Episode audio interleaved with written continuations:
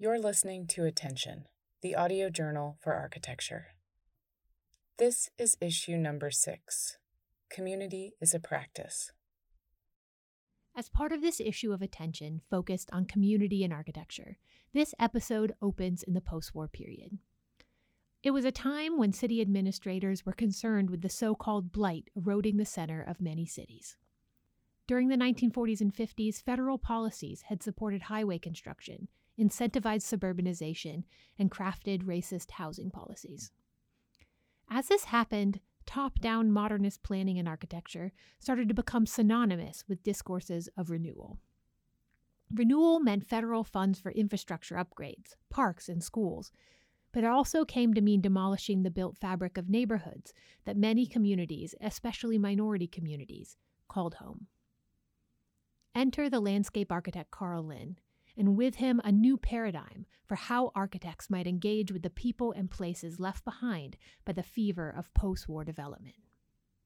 Linn was a pioneer of the community design movement, and his work in the late 1950s helped change how architects, planners, and landscape architects served urban communities.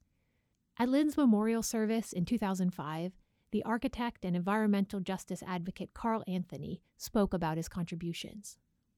You know, he taught me to see, but he also taught a whole generation of architects and planners and landscape architects to see. Because at that moment, the wrecking ball was destroying everything in North Philadelphia. But Karl made a huge effort to try to reclaim those places and reclaim them in collaboration with community.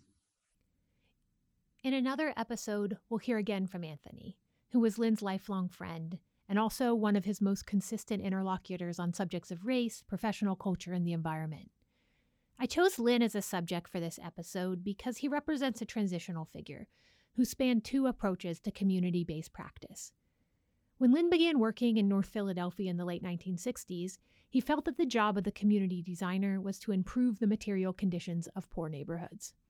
By the end of a tumultuous decade that included student and civil rights protests and the assassination of both Martin Luther King and John Kennedy, Linn had changed his perspective, and he focused instead on the process of designing with communities.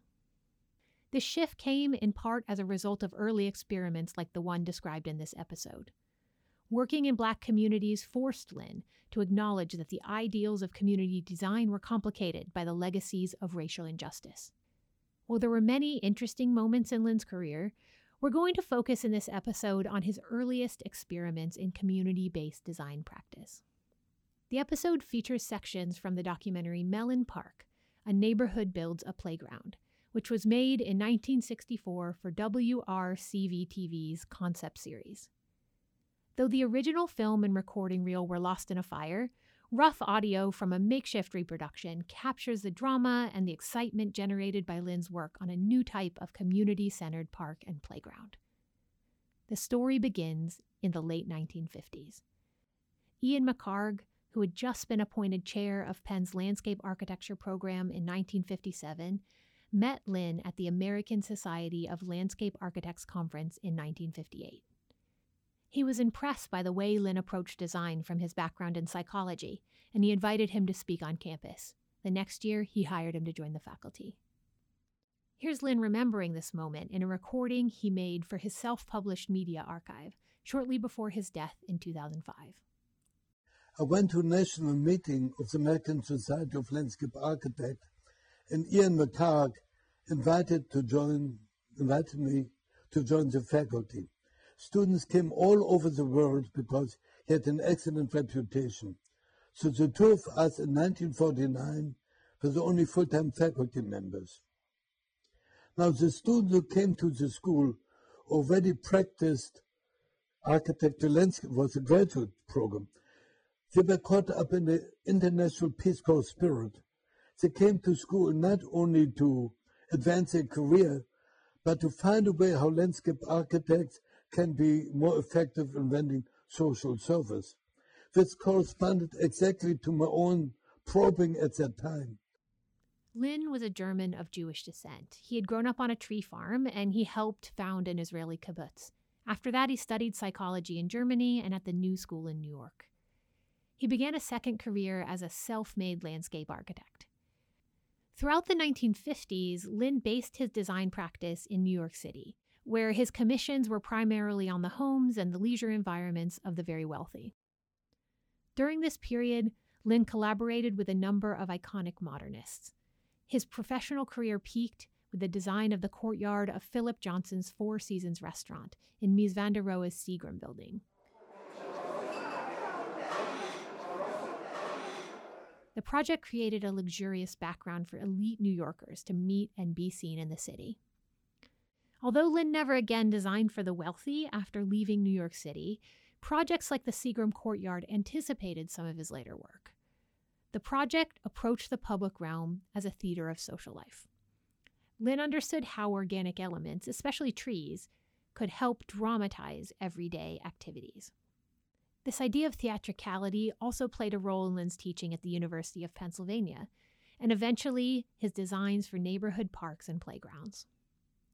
When Linn arrived in Philadelphia in the fall of 1958, right away he noticed the same racial inequality he had seen in other American cities. He had experienced anti Semitism firsthand in Germany, and for that reason, he empathized with blacks who faced discrimination and exclusion in Philadelphia. Linn had always had a preference for hands on learning, and even in introductory classes, he had students designing and building small gardens and walkways on the University of Pennsylvania's campus. This was something no other faculty was engaged with at the time, and his focus on materials earned him the respect and mentorship of his colleague Louis Kahn. Not too long after that, he decided to take the students into the city. Here's Linn. I took my students into North Philadelphia, occupied primarily by people of color of low income. We spent a lot of time with parents and represent settlement houses in church and what you to find out that there are no parks or playgrounds in easy proximity to people, especially to mothers who were heads of who were usually single parent families, mothers being very worried about children playing in front of dangerous traffic. As he mentions, after a few small projects in other areas, Linn and his students concentrated their energy in a North Philadelphia neighborhood called West Poplar. This area had a reputation for being especially impoverished. It had a notable number of vacant properties in Philadelphia's largest, most neglected public housing complex, the Richard Allen Homes. The population had shifted from the 1930s to the 1950s, from a mix of European immigrants to being primarily the black descendants of slaves and sharecroppers who had arrived in Philadelphia as part of the Great Migration. Marciarose Shestack, a well known Philadelphia reporter, described West Poplar in the 1964 documentary I mentioned earlier. The deck is stacked against the child trying to grow up in this North Philadelphia neighborhood Surrounding 12th and Fairmount streets is an area of transient population, low income and high crime rate, and slum landlords don't make life any easier. They milk their tenants and neglect the properties until the buildings are ready to collapse. She, like other sophisticated commentators at the time, understood the interconnected problems of urban planning, social services, education, and discrimination, which had entrapped residents in the neighborhood. She also at times used words like blighted to describe the area, demonstrating that she shared some of the prevalent understandings of the value and meaning of these economically depressed areas. Despite this dominant narrative, urban historians, including Lisa Levenstein and Matthew Countryman and others, have documented how a number of Philadelphia's most prolific welfare and labor rights activists lived, worked, and even organized from the area. What's notable about West Poplar for the purposes of this episode is the way a number of groups worked to define this neighborhood as a neighborhood, well before Karl Linn came into the picture. First among these was the Friends Neighborhood Guild. The Guild, as it was called, was a Quaker charitable organization, originally founded to support the health, education, and cultural assimilation of the neighborhood's poor immigrants. As the area's black population grew exponentially in the 40s and 50s, the organization also began to change. The Guild was part of a tradition of settlement houses that had begun in London in the late 19th century. It then spread to New York and other cities across the country. These were nonprofits that were located in in need neighborhoods, and they provided social services and pushed political causes that might better the neighborhood. By the late 1950s, Francis Bosworth was the Guild's first non Quaker president. He was Jewish like Linn. During his tenure, neighborhood residents began to challenge the white led organization's right to determine the direction of a predominantly black neighborhood. Here's Bosworth speaking to Shestack about why the organization felt a playground or a park might help facilitate community life in West Poplar.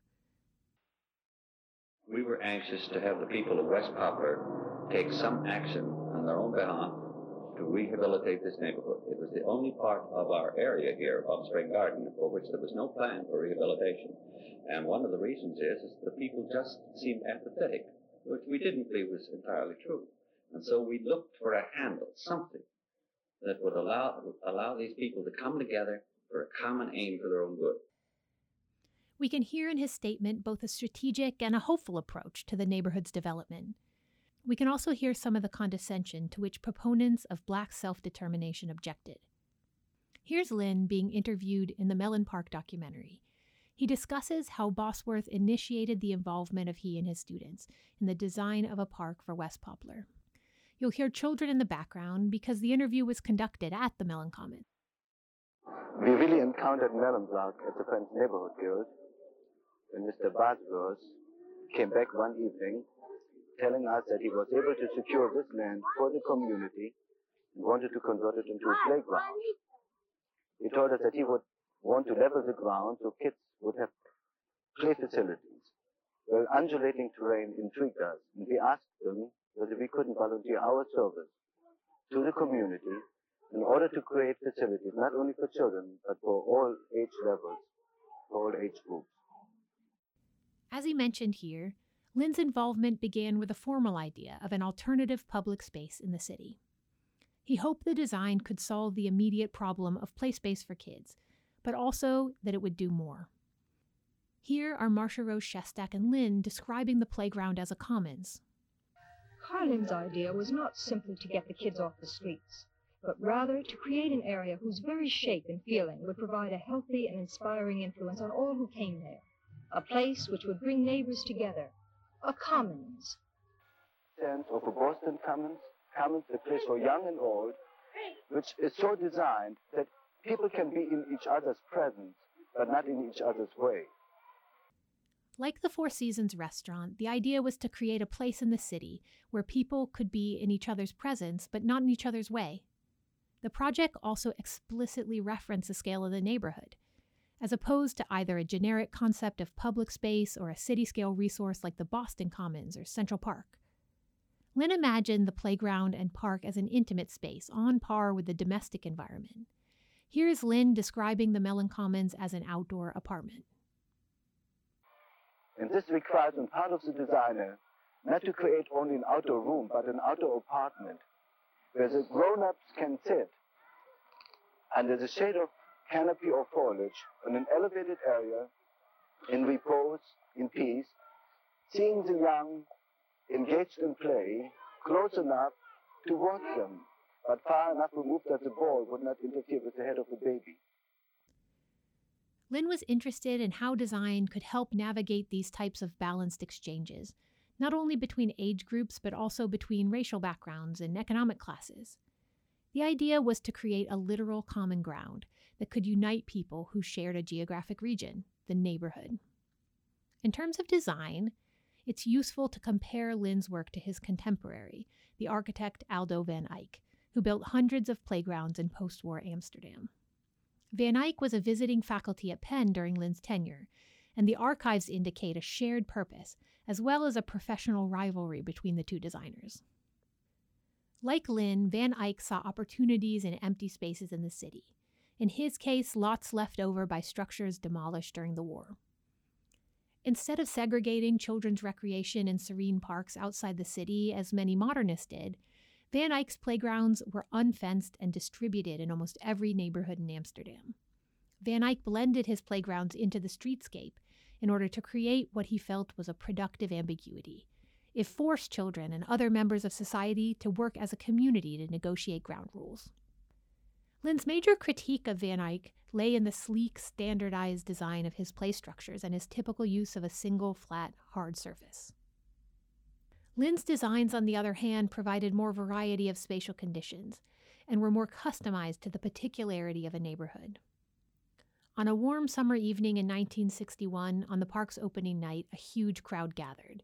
They included neighborhood parents, teenagers, and young children, all crowded tightly around Mellon Commons Marble Amphitheater. They were set to watch documentary footage on the park's construction, along with the French film The Red Balloon. This film depicted a young boy following a playful balloon through his working class neighborhood. The juxtaposition was likely not an accident. It was meant to make residents see their own efforts in the park's construction as a validation of a special form of community life. At the amphitheater's base was a large flat stage constructed out of bricks, salvaged from crumbling buildings. Over that summer, it became the site of impromptu jazz concerts and plays put on by groups of children trained by a volunteer theater director. In another section of the park, Linn's collaborator, the contractor Paul Hogan, built play structures from discarded telephone poles and cable reels. Children from the nearby public housing complex which was famous for its stark environment and lack of play spaces, swarmed Hogan's designs, which included hmm. climbing structures shaped like horses and elaborate and inventive mechanics for swinging, sliding, and teetering.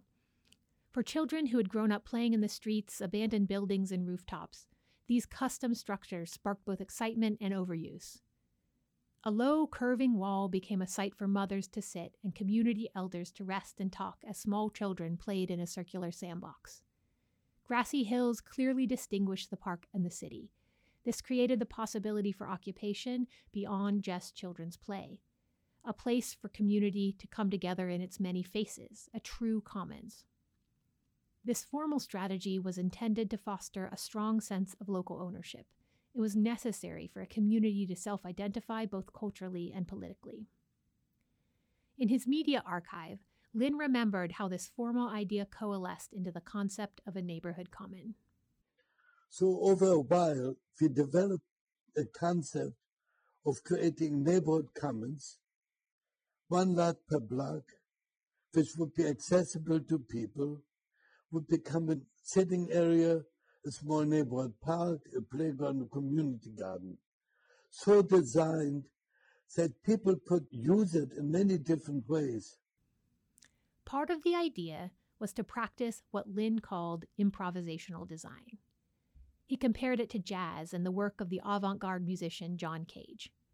Cage had pioneered experimental music in the 1950s that played with ideas of sonic indeterminacy and the misuse of traditional instruments.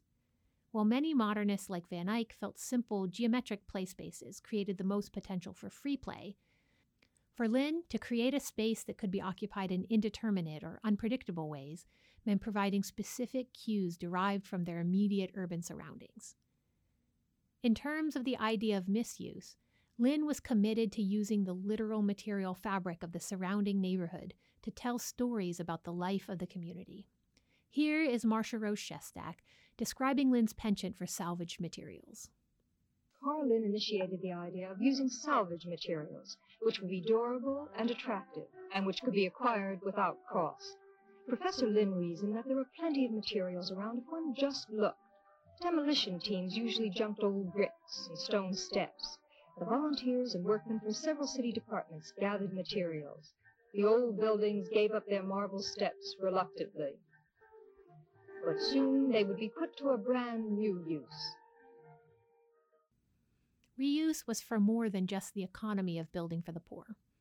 Linn argued that it linked the commons to the history and culture of the neighborhood, to the histories that animated this community's everyday lives. In 1961, Karl Linn discussed this idea in an unpublished report.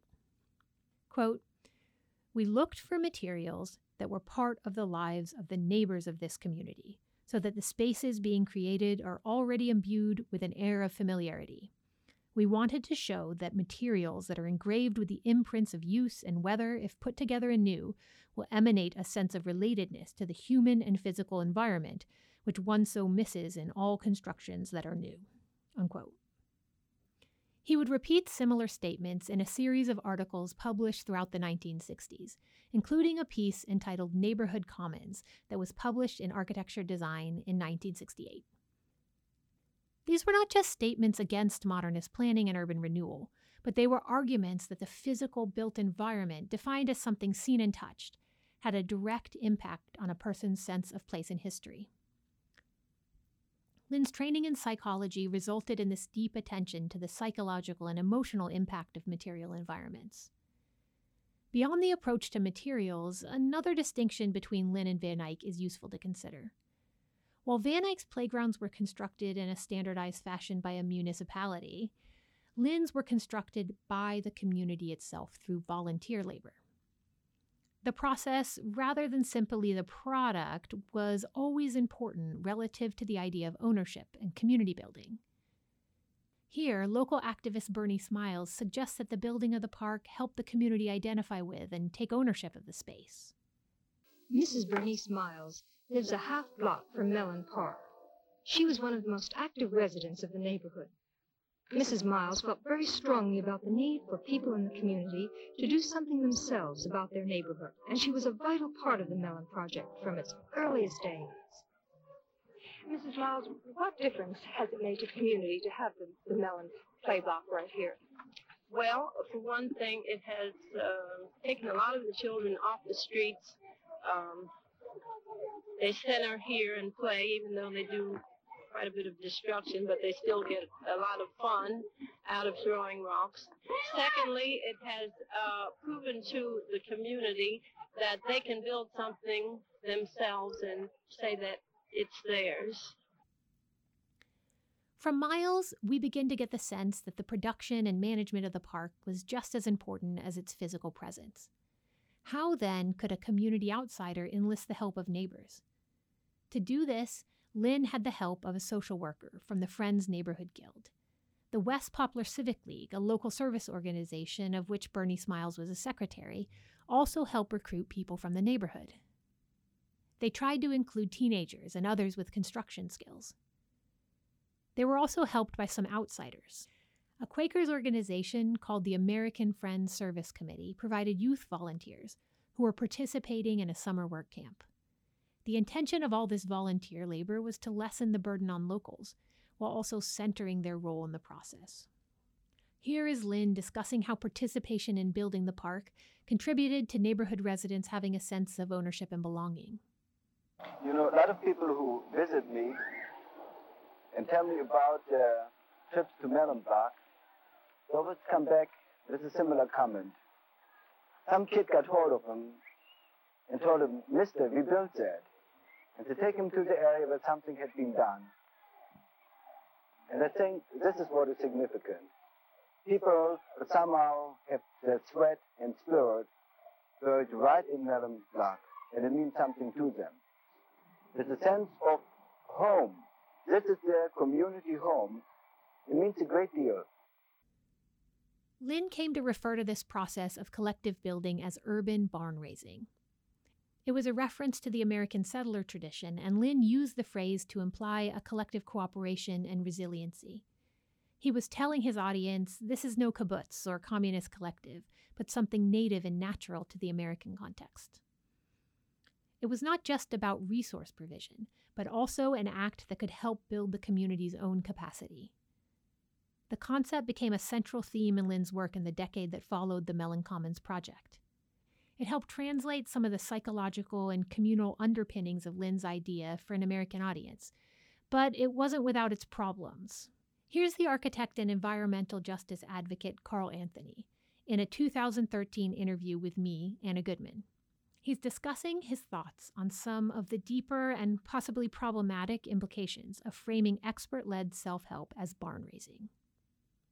When he was at the University of Pennsylvania, he had a relationship with, I'm trying to remember the name of the guy, who gave him the title of urban barn raising. This was based on earlier experience of the Mennonites and others in, in Pennsylvania that would be doing the barn raising in the rural places. So he adopted this model of urban barn raising as a way to popularize it. But I always thought it was a little strange, although now I understand it now, but I thought it was a little strange that it was basically a Jewish guy who had learned what he did on the kibbutz, trying to teach the children of sharecroppers how to function. When Anthony mentions the children of sharecroppers, he's evoking the story of the Great Migration, which brought black rural migrants to northern cities a generation prior to this story. He's issuing a warning about the danger of ignoring the legacies of structural inequality and the all too recent memories black men had of failing to achieve personal gain from their labor. Anthony's comments on barn raising reflect growing awareness in the late 1960s and 70s of how white middle class volunteerism and self help narratives intersected with questions of race. Urban historians Alyosha Goldstein and Michael Katz, among others, have written about the way that in the 1960s notions of self help, as in do it yourself, bootstrap ideas, came into tension with what it might mean to have black self determination. Here's Carl Anthony reflecting on the uncomfortable tension between the community design and the Black Power movements. It was a continuing paradox for Karl because even as he was committed to building these commons and these African American communities in the early days of the civil rights movement, he found himself in a sort of ambiguous position as this Black Power movement began to emerge and as African Americans were feeling their own sense of need for identity. Coupled with the neglect of city government, these tensions ultimately led to the destruction of Mellon Commons. Here's Marciarose Shestack discussing some of the specific sources of conflict around the park. There was some resentment against the outside volunteers, some resentment against the use of salvaged material here, while playgrounds in other sections of the city were being built with brand new equipment and many of these hostilities were vented on the park. When she mentioned resentment against outside volunteers, she means the Friends Neighborhood Guild social workers, the work campers, and the young architects and designers who helped build the park.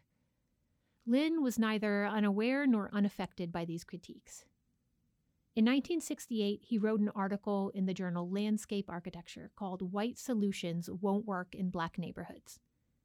In it, he warned architects, landscape architects, and planners against invading black neighborhoods with their own ideas.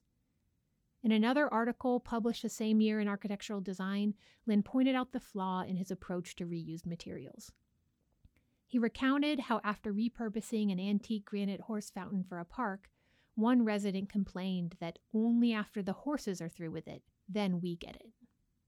As Marciarose noted, the well meaning strategy of material reuse sent a message for some residents that black neighborhoods were second class and not entitled to the same modernization provided to whites. The ambivalent feeling of some neighborhood residents and the city's neglect resulted in city workers demolishing Mellon Commons within a decade of its celebrated construction. Despite this, the pilot project had a significant influence in both design and policy circles. For architects, planners, and landscape architects, it provided a new model for engaging community. It's notable that the project attracted so much attention from students and young professionals that Linn founded the Neighborhood Renewal Corps.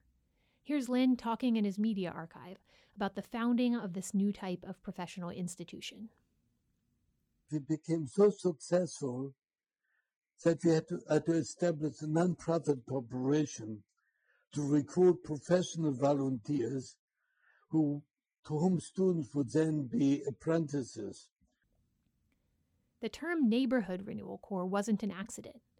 It was meant as an alternative to the top down urban renewal that cities were seeing across the nation.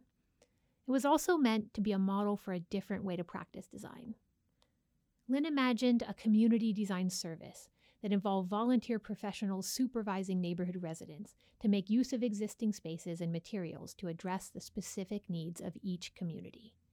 Here's Linn.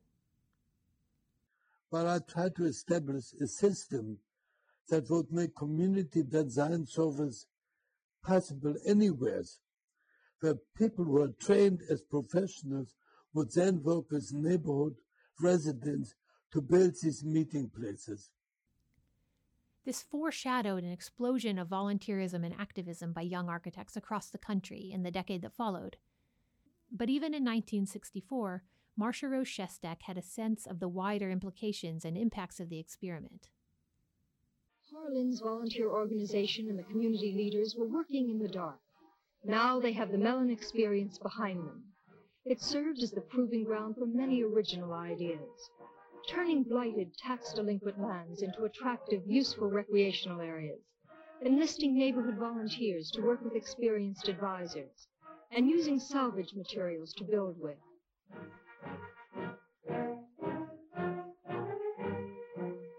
As a result, Karl Linn's organization has started projects in other Philadelphia neighborhoods as well as projects in Harlem and Washington, D.C., which seem to be flourishing.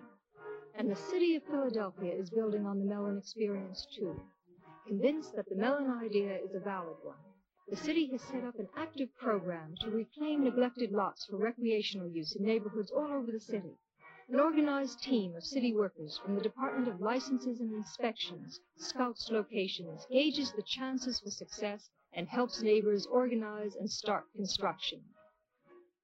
Beyond the successes Marciarose mentioned in Philadelphia, Linn quickly went on to form neighborhood common nonprofits in Baltimore, Chicago, and New York City. These became precedents for the first community design centers. The most radical of these, including the Architects Renewal Committee of Harlem, tried to completely reorganize how design professionals interfaced with communities. They placed neighborhood advocates rather than designers and planners at the heart of the redevelopment process.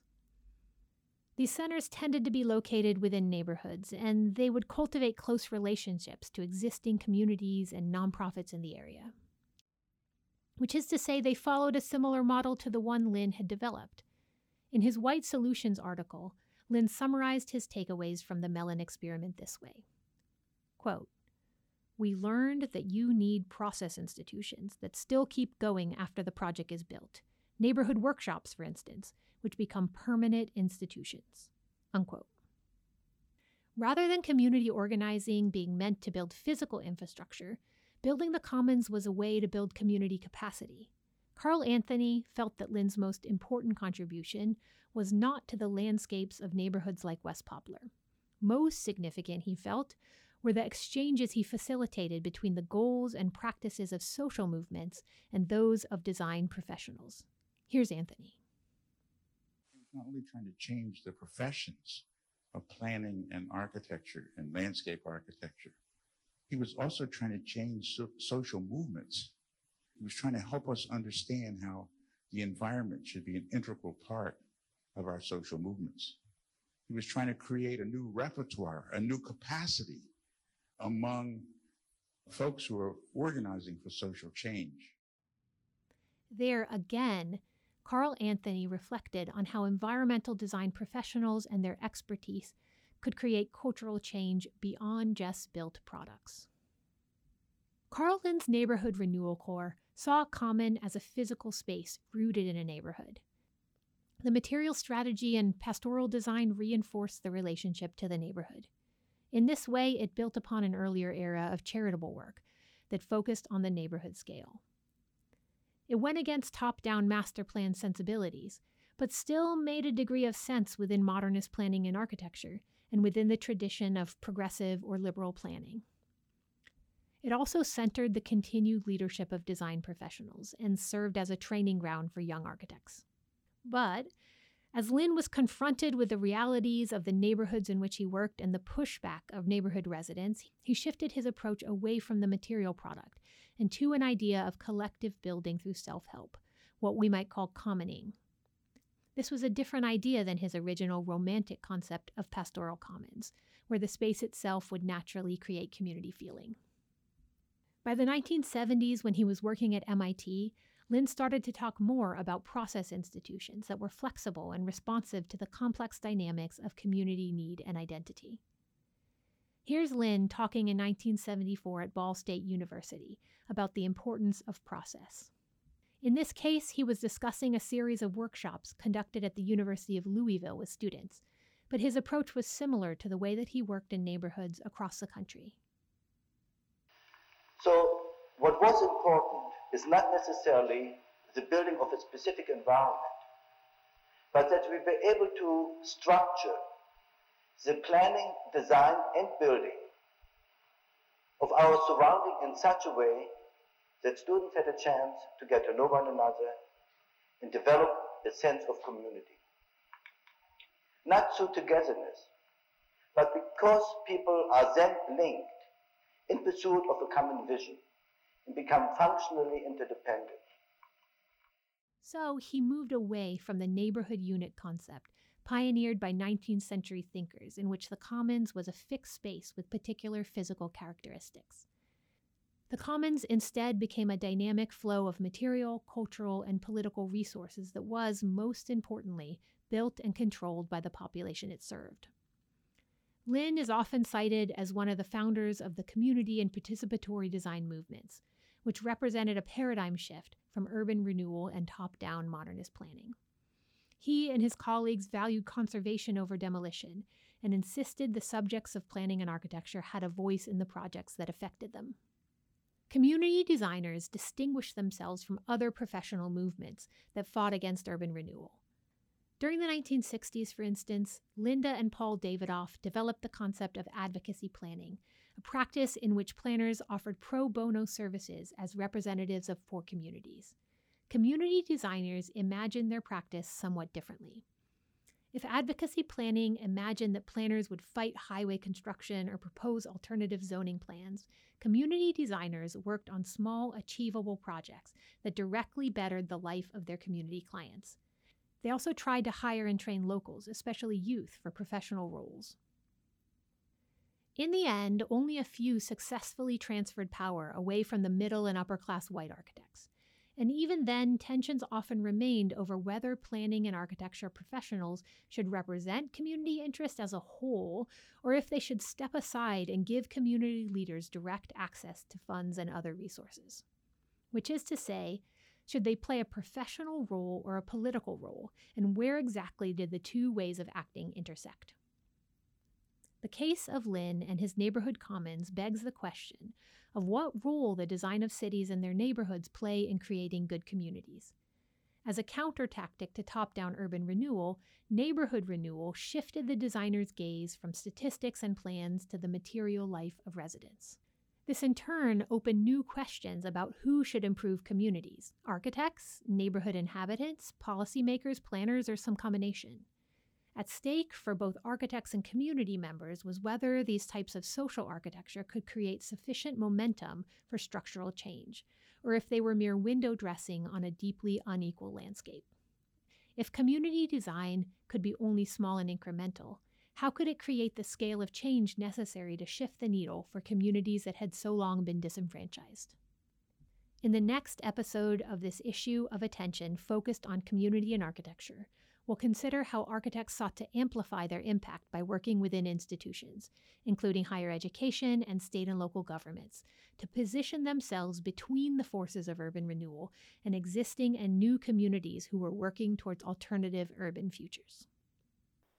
You've been listening to Attention, the audio journal for architecture. Issue 6 Community is a Practice.